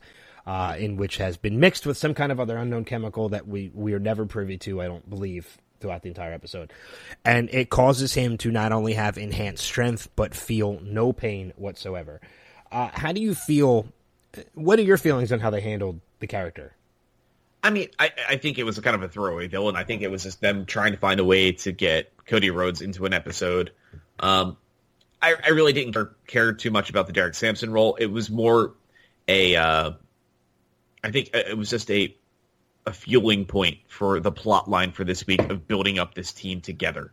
Uh, and I think it worked fine. I, I, think just using kind of a throwaway character worked quite okay for this. Well, I mean, uh, you, you, mentioned throwaway character though, but I don't think this is the last we're going to see of him. Because um, even Cody Rhodes went on Facebook to say that, uh, you know, the, his character was apprehended; he was not killed. Um, yeah. So I, I think we're going to see this character show back up again at some point in the future. Yeah, I mean, I wouldn't be surprised if we do. I mean, like I said, we we are always saying build that rogues gallery, do it, and uh, you know this this does work. You know, have him come back, that's perfectly fine. But uh, for at least for the sake, uh, sake of argument, if he is just a one off, this is the only time we'll, we see him. You know, he didn't do anything to impress. It feels like we've seen versions of this character on Flash, on Arrow, all these kind of things already. So it was kind of like, yeah, sure, whatever, that's cool. Um, and you know, the the closest tie that they had to anything is, hey, you know the underground drug community wants to take their their claim to their money and their power back from Tobias Church. And that's the most as we got as far as a tie-in uh, with anything in this episode. We didn't see, you know, Stardust become rampant through the city the way that we saw Vertigo uh, in the past. Um, so it kind of felt like it was reusing old, like multiple plot lines from other episodes and can, kind of just combining it into one little, you know, small subplot of this episode. But the important part was getting the team on the field. And uh, I think with that plot line, having somebody that was of that strength allowed the team to get into the mix. Ollie can take on the big bad, while you know the the new very green team can get out there and take care of the lackeys. And it worked. I yeah. think that whole subset of this worked out very well. Yeah, uh, yeah, agreed. Um, so I guess now we I guess we can jump back in before we wrap things up to the the team in action. Uh, unless there's anything else that you wanted to bring up before. Uh, yeah, the only other thing we have to, I guess, address is uh, the stuff in City Hall. Oh, with uh, the new district attorney. Oh yeah, because uh, we just met another major character, uh, Adrian Chase, um, which is somebody that will become vigilante. So, kind of uh, looking forward to see that play out. But we got our first introduction, and I like how they keep bringing these characters in one by one. They're taking their time. They're building the characters up, the backgrounds of these characters, and I think this is working great. So Okay, so yeah, so I wasn't familiar with Adrian Chase. We might have talked about him in the off season, but I don't. Uh, it's not. Again, we've talked about so many characters in the off season that I can't remember every single one of them. Uh, is he a? He's another vigilante like Green Arrow. No, his, his name is Vigilante. Is he a villain? He's a hero. Oh, he's a hero. Okay, so I guess it's safe to say at some point he is going to become part of Team Arrow. Uh, maybe or do you or think he'll work on his own? But just he may. I have a feeling he's going to work on his own. Uh, I, I think we're at a point now where we've built a great new team. I think keep adding to that is going to get a little excessive, and it's going to be difficult, especially when people like Speedy suits back up. Uh, that a specific character that may be returning in episode ten comes back, and when John Diggle comes back. So I, now this kind of shines a little bit of a light now on something that I had seen last week. I know the cast of Arrow, or not last week, last night actually. Uh, the cast of Arrow had a 100th episode celebration last night, as a matter of fact. So Saturday night, uh, I had seen a bunch of pictures from. Uh, from Katrina Law's Instagram, uh, as well as a number of other people's, and the actor that plays Adrian Chase was among the amongst the core group of people there celebrating the 100th anniversary or the 100th episode. So I'm wondering if that means he is going to be vigilante, if not on his way to becoming vigilante by the 100th episode. I would not be surprised. And I want to say 100th episode is episode eight or nine for this season, if Okay. memory serves correctly. Um, but yeah, I mean, I wouldn't be surprised when we see him suit up as vigilante. Uh, they, they, he probably works alongside Team Arrow, but maybe not a member of Not Team a Arrow. part of Team Arrow. Yeah. So, okay. Uh, but yeah, I mean, I guess final thoughts on this episode. Like I mentioned in the beginning, we get to see the team uh, fully formed finally together. And I'm wondering, I thought the the action sequences when this are just as good as any other action sequence that we've seen from the past. Oh, there was a gorgeous shot in this one too of Ollie coming off the rafters, Uh-huh. shooting that that hook arrow almost into Sampson's chest, pulling him off the ground as he's coming down. And it was this great Yeah. slow mo shot. It was just gorgeous looking. Yes. Uh, lots of really great moments in this. And not only that, but we saw the traditional hero walking away from the fire shot with Oliver as well, where the building Yes, is in did. flame and we see him the slow motion walking away, not even phased by the fire. Yeah. So, but the way that shot was shot too, I, I, you could tell that was a traditional shot. Like they set off the explosions behind Amell, Yeah. and he just walked away like it was nothing at all, just proving he's a badass. So, uh, cool. So, any final thoughts before we move on to the last episode? Uh, well, let's get into the town hall stuff real quick. Oh yeah, that's Um, right. We, know, we were supposed we- to do that before. We kind of skipped it. Yeah, uh, we uh, saw a reporter going out there and slandering uh, Mayor Queen, which makes plenty of sense because he's really doing much work as mayor for the city. Um, and we see that it's because of Thea's decision to hire Quentin as deputy mayor for all of Star City, which is getting backlash from the public because Quentin, being a former drunk that has recently fallen off the wagon yet again, um, being there and appointed seems makes Oliver look very, very weak. Uh, Thea does indeed try to fix the situation at Oliver's behest, and makes the situation drastically worse. And uh, due to that, we see her thinking that it's time for her to step away from the current role she has uh, and take the responsibility of her actions.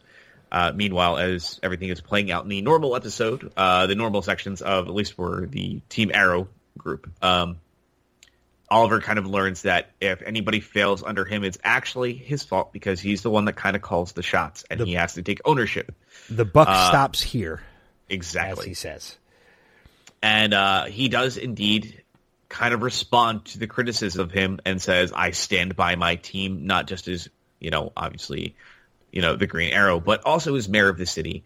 And we see him standing by Thea and by Quentin. And again, it kind of rights a lot of wrongs. Uh, we did mention Felicity taking ownership to Rory at the end of the episode with him walking away. So we can definitely see there's going to be tension between the two of them.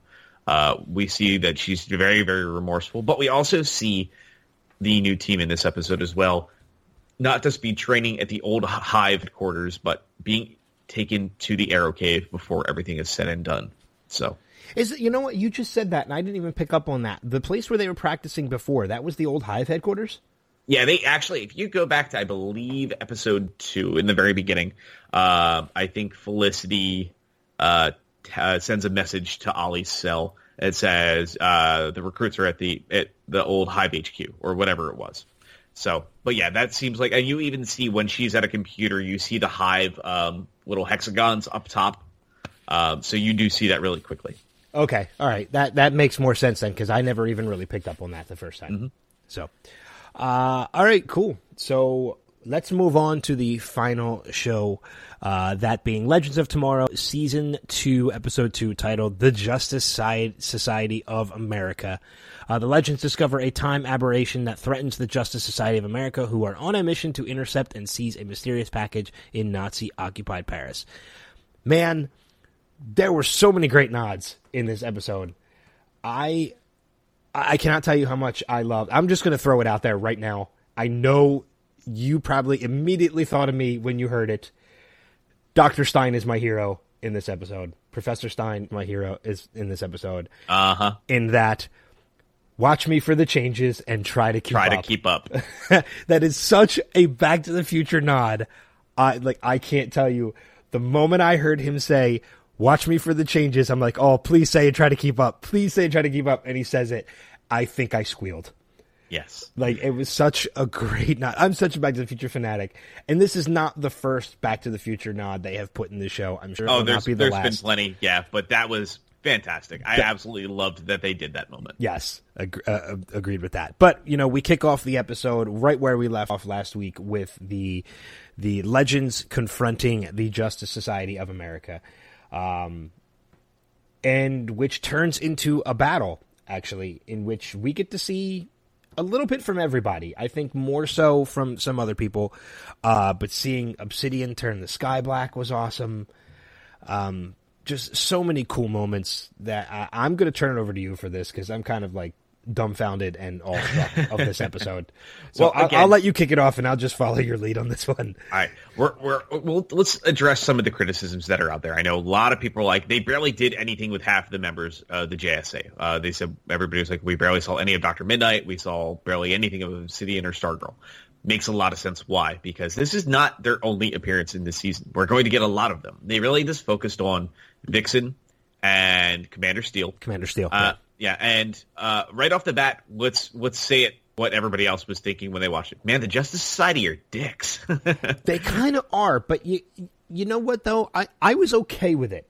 Um, oh yeah, I am too. I, I, like the idea of clash of personalities. Yes. Um, but this episode was not really the Legends or the JSAs to shine. This was Nate Heywood's episode to shine, making him a a important member of this team. This was really his story more than it was anybody else's.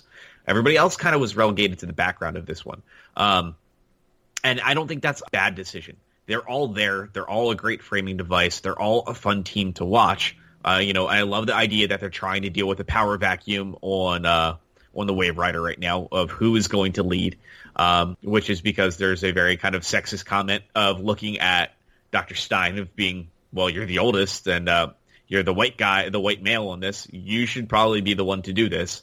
Um, and he's like, oh, okay, cool. And, you know, you see a lot of tension from coming from Stein and then Jax immediately feeling it. I love that they're reminding everybody that they are in each other's heads. Um, it's a, it's a nice nod for people that do forget that because they sometimes put that in the background a bit, but we do see a lot of resentment from Jax based on the decision, uh, you know, Stein is not best cut out to be a leader. Everybody else kind of knows it, but he does try his hardest. But we do kind of see that angry um, Dr. Stein come out a little bit in some of these these motions and moves that he does in the episode.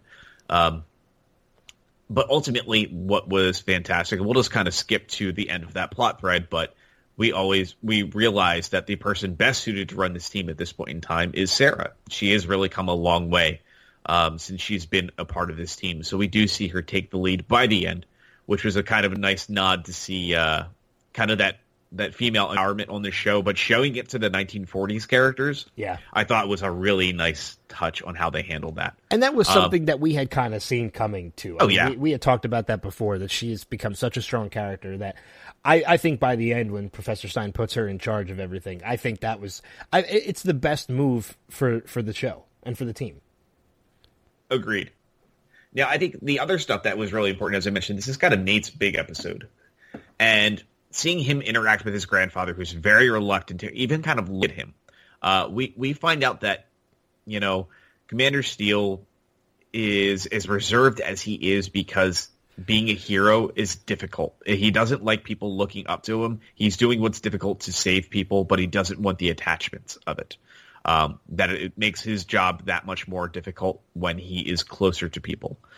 And uh, the fact that Nate's constantly kind of spilling his guts to him was like, I always looked up to you. These are the things that why you mean so much to me. Uh, we see the disappearing dog tags around his neck when it appears that the JSA could be killed on a mission after they kind of pushed the J, uh, well, not the Justice League, sorry, the Legends away. Uh-huh. Um, so we see that idea as they realize they have to be back involved with these guys. The Nazis are going to take them out in this one specific spot, uh, and the Legends act as quickly as they can to get into the mix and put a stop to things. So we see Ray Palmer teaming up with Vixen, uh, and Vixen again, also I think the biggest dick of the show this week. Um, kind of looking at Ray and saying, "Why are you doing this? You have no powers. You just have this machine that you put on yourself. That doesn't make you a hero or a superhero." Um, which makes her a very, very cold character. And even when she kind of responds at the end um, to him as he gets to the one of the other big plot threads that we're going to deal with, which is the Nazis basically having the ability to basically have a, super, a, a super soldier serum. Uh, and this is where this wonderful moment of when I said worst special effect Yeah. of this week. Right after you said, as soon as you got to this, you mentioned the superhero serum. I'm like, oh, there it is. Yep. So, a, a very, very cheesy looking super soldier Nazi that we're seeing here. Uh, and uh, yeah, so is tearing through everything as Vixen is looking into alongside with Ray. Um, but yeah, it was a very just bad effect shot. And I'm sorry, I'm all over the place here. I don't know the best way to handle this one because so much felt like it happened and it was all over the place in the show as well. Again, But that- it- that's it why I together. turned it. That's why I turned it over to you. I didn't know either. Um, but you know, as they're looking at that thread and they're trying to stop this, the the legends are kind of pairing up with the JSA, kind of making amends the best as they can. As Stock takes his team into a, I guess, a lounge club, trying to get intel as far as where everybody's going to be. That will the, the Nazis will be where they will take out the uh, the JSA. So where we see that wonderful moment on stage of Martin Stein singing. Uh, and I think it was a nice touch too because everybody does forget he is a old Broadway actor. So I thought it was kind of nice to see him in the mix and now kind of somebody I hope that they find a way to squeeze into that Flash and uh, Supergirl musical crossover Well, I, but that's my question for this though. If was that really him singing? Yes, it really was. It really was. Okay, because when I saw that he was going to perform a song, like that was immediately I was thinking, I was like, ooh, I'm like, we're going to get some music out of Victor Garber this time. But for some reason, if it was really him singing, I, I don't think the, the, the dub job was done very well. yeah, the cut it. um, Yeah, the, it, it wasn't, it wasn't edited very well. It seemed very, to me, I could tell it was not, it was not real. Whereas when we got to see Joe singing, uh, you know, earlier on in this episode, the, the dubbing and the editing was done fantastically. Um, to the point where you honestly believe that that very moment they were recording, he was singing. Um, so if that was really Victor Garber singing, then I'm all for it. And yeah, I, I agree. I hope they do throw him in. Um, but again, it's just another nod to how musically talented the entire run of this cast of all of these shows really is. So hopefully you're right. Hopefully they do find a way to fit him into that musical episode. I don't know if they will because I think it's just supposed to be Flash and Supergirl. Uh, but it would be fun if they could. Yeah. So anyway, real quick, getting back into the, the mix of this with the super soldier fight. When we see Martin relinquish control of the legends over to Sarah, we see uh, Rex Tyler, our man, who we haven't even brought up yet in this episode, uh, as we mentioned, is was back at the JSA headquarters all along. Does not remember meeting them in the past when they explained the whole time travel, whole shebang, uh, which leads us into closer to the big fight near the end where you see Sarah and Rex plotting out their moves for the team as they take the Nazis down, um, which leads to a really t- like touching moment between Nate and his grandfather at this point in time. But in the course of before this fight, we do find out one major factor about Nate Heywood is he is a hemophiliac, uh, and which means if he is injured in any major ways, could easily bleed to death very very quickly. Yes. And in the course of this fight with their super soldier here, a bomb drops very, very close to the motorcycle that him and his grandfather are riding on, which seriously, seriously injures Nate to the point of death. Um, in this process, as well as we cut back to Vixen and Ray, they do get a hold of the super soldier suit as well. Ray, thinking as the two of them are locked up in their escape, thinks the best thing he can do is to give himself powers. And for a second, I thought we were going to get a super, super strong super soldier version of Ray. And I'm like, you didn't do the effect right already. Please don't do this again. um, go ahead. I was going to say, I want to jump back a, a, couple notes in, in what you said in that we saw the, the, you know, in, in the moment right before, uh, um, Nate is injured, uh, when he is making his escape with, um, uh, Captain Steel.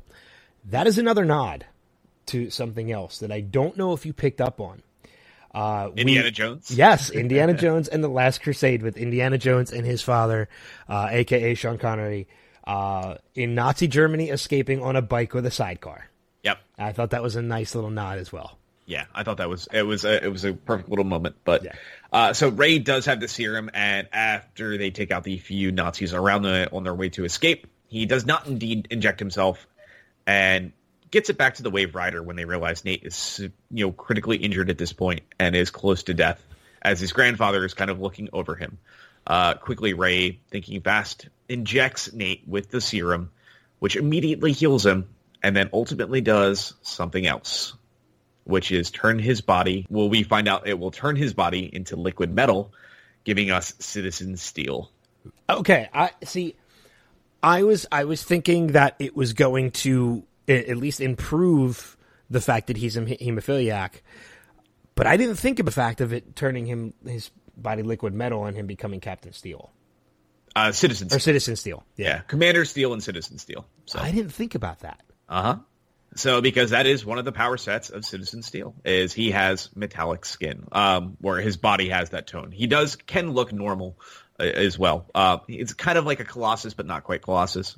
Um, but yeah, so this is our beginning introduction of now Nate having his power set that he's supposed to have. Um, though we do see this is going to turn into something I think quite a bit of fun, but very very surprising. Uh, qu- quick turn of events. I didn't expect this quite so soon. Um, but we do see Vixen quickly go up to Ray and say, you know, you did an amazing thing here. You may not be a superhero, but you're a hero. And I'm like, way to slap him in the face a second time. I'm like, God damn, she just sucks. now, do we? Uh, is this something? Because I have read this online too from a number of different places. Are we seeing the a budding of a new relationship between um, the two of them? It's a possibility, but I don't think quite yet. I think we've got some other massive hurdles to get across because this episode ends in another way I did not expect at all. So we cut back as the legends leave we cut back to the JSA headquarters where we're looking at Rex Tyler, who we didn't see fight at all, uh, which was kind of a shame. We only saw our man as a tactician. Um, as he is going through a few things, we see that very, very reminiscent classic red blur kick across the uh, screen as the reverse flash shows up in JSA headquarters and immediately puts a vibrating hand right through Rex Tyler's chest, almost instantly killing him yes. as reverse flash tears away. Vixen comes in to find a dying Rex Tyler, and the only thing he can say to her is time traveler. So I have a feeling the fights between the Legends and the JSA are far from over. And I think this is a great framing for where this season's going to go. Yeah. I mean, and you mentioned too that you didn't see everything happening with Nate as quickly as it did. We can't, we, we have to not forget that we have half of what we're getting a little bit more than half uh, of what these other shows are getting. So these storylines are going to be a little bit more sped up. Um, yeah, I don't think we're going to see throwaway moments in the show. They're going to no. be to the point. It's going to be a concise story, and I think that's actually for the benefit of the show. If we go back to last season, we had 16 episodes. There was probably four episodes of filler and fluff that we could have cut back between moments in that that show. Um, where certain things just drug. There was episodes that felt unnecessary, didn't do much to move plots forward. This is a very concise story. This feels like what a DC Comics, you know, event book is, and I think that's to the show's benefit. I think this is exactly how it should be handled. Um, they're wasting no time building things up. We didn't see Captain Cold as I kind of predicted last week. Um, so I'm really curious on how Flash is planning on handling his return because it's going to have to happen there now because we know it's next week.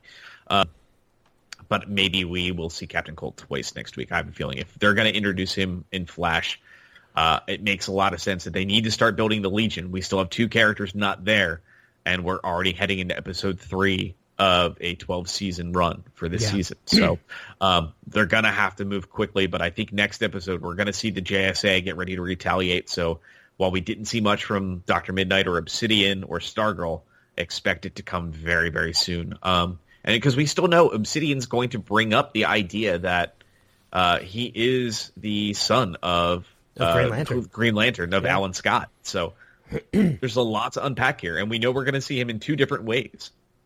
We're yeah, I think uh, Lance, Lance Henriksen, yeah. Lance Henriksen version that is supposedly the current version of the character, but we're also going to see a younger version too. So I wouldn't be surprised if we cut back a bit uh, in the past again, closer to maybe a World War One, um, which is probably where we're going to see our zombies, if not maybe the next episode if they stay in the 40s. But it's a big wait and see. But I think there's there's a lot that's going to happen, and it's going to happen fast. So if you were disappointed by not seeing or highlighting a lot of the JSA this week, know it's coming. Definitely know it's coming. Yeah, I mean, again, we mentioned it, and we'll wrap up with this too. That this is one of those shows. Again, we're on a shorter time frame. We're only getting twelve episodes, whereas last year, last year we got sixteen, and these other shows get twenty two.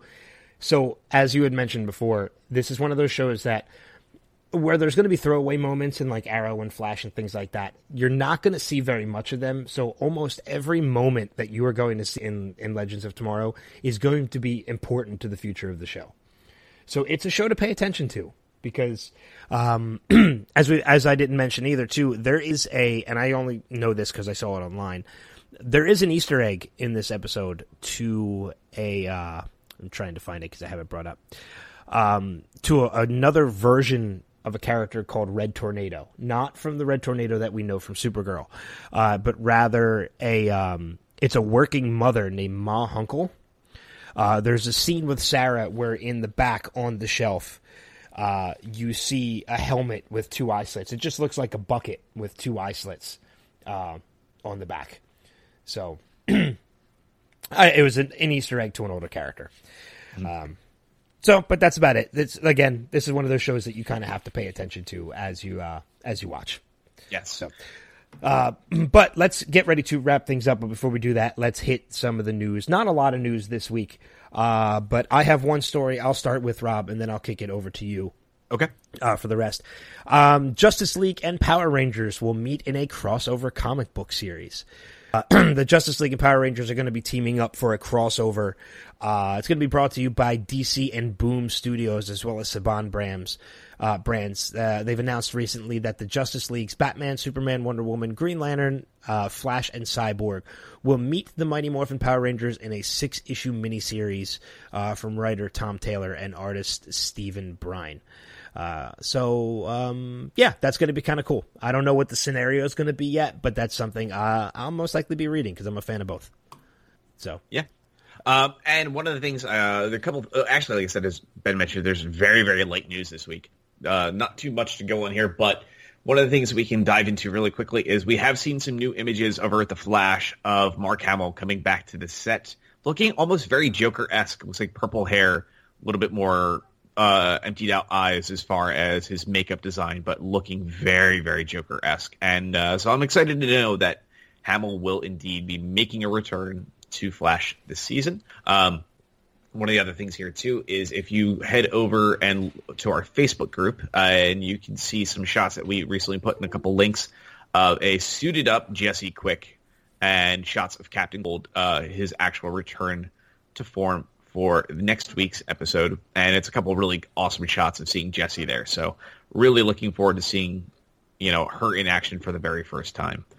Uh, in addition to that, uh, we did get some additional news here as far as what the hundredth episode will actually be titled for Arrow, and that is Invasion.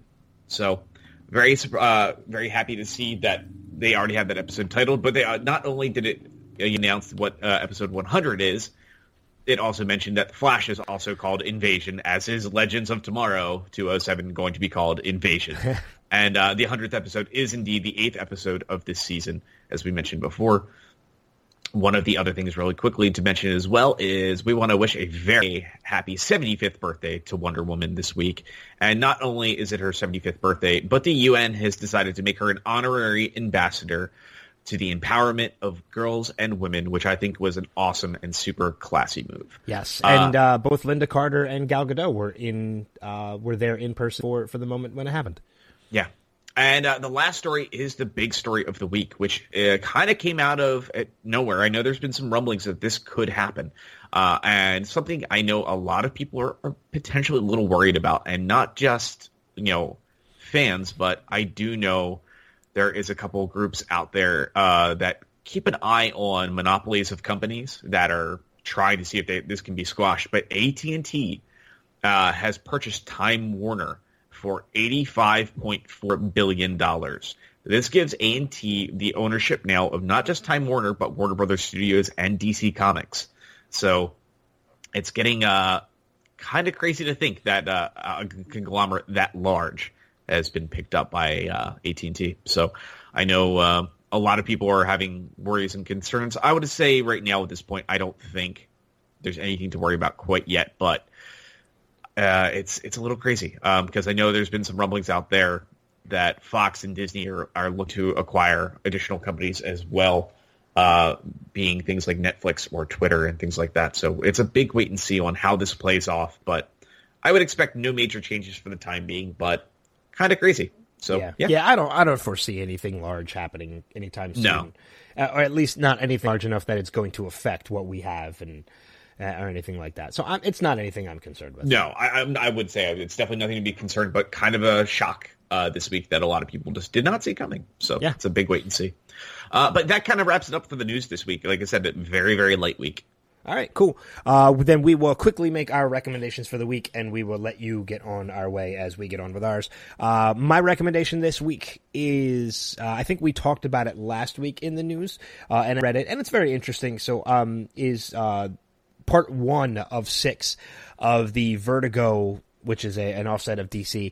Uh, the Lost Boys issue number one of six was actually released this past week. Um, I think did we talk about that in news? I think you brought it up. That was our recommendation last. Yeah.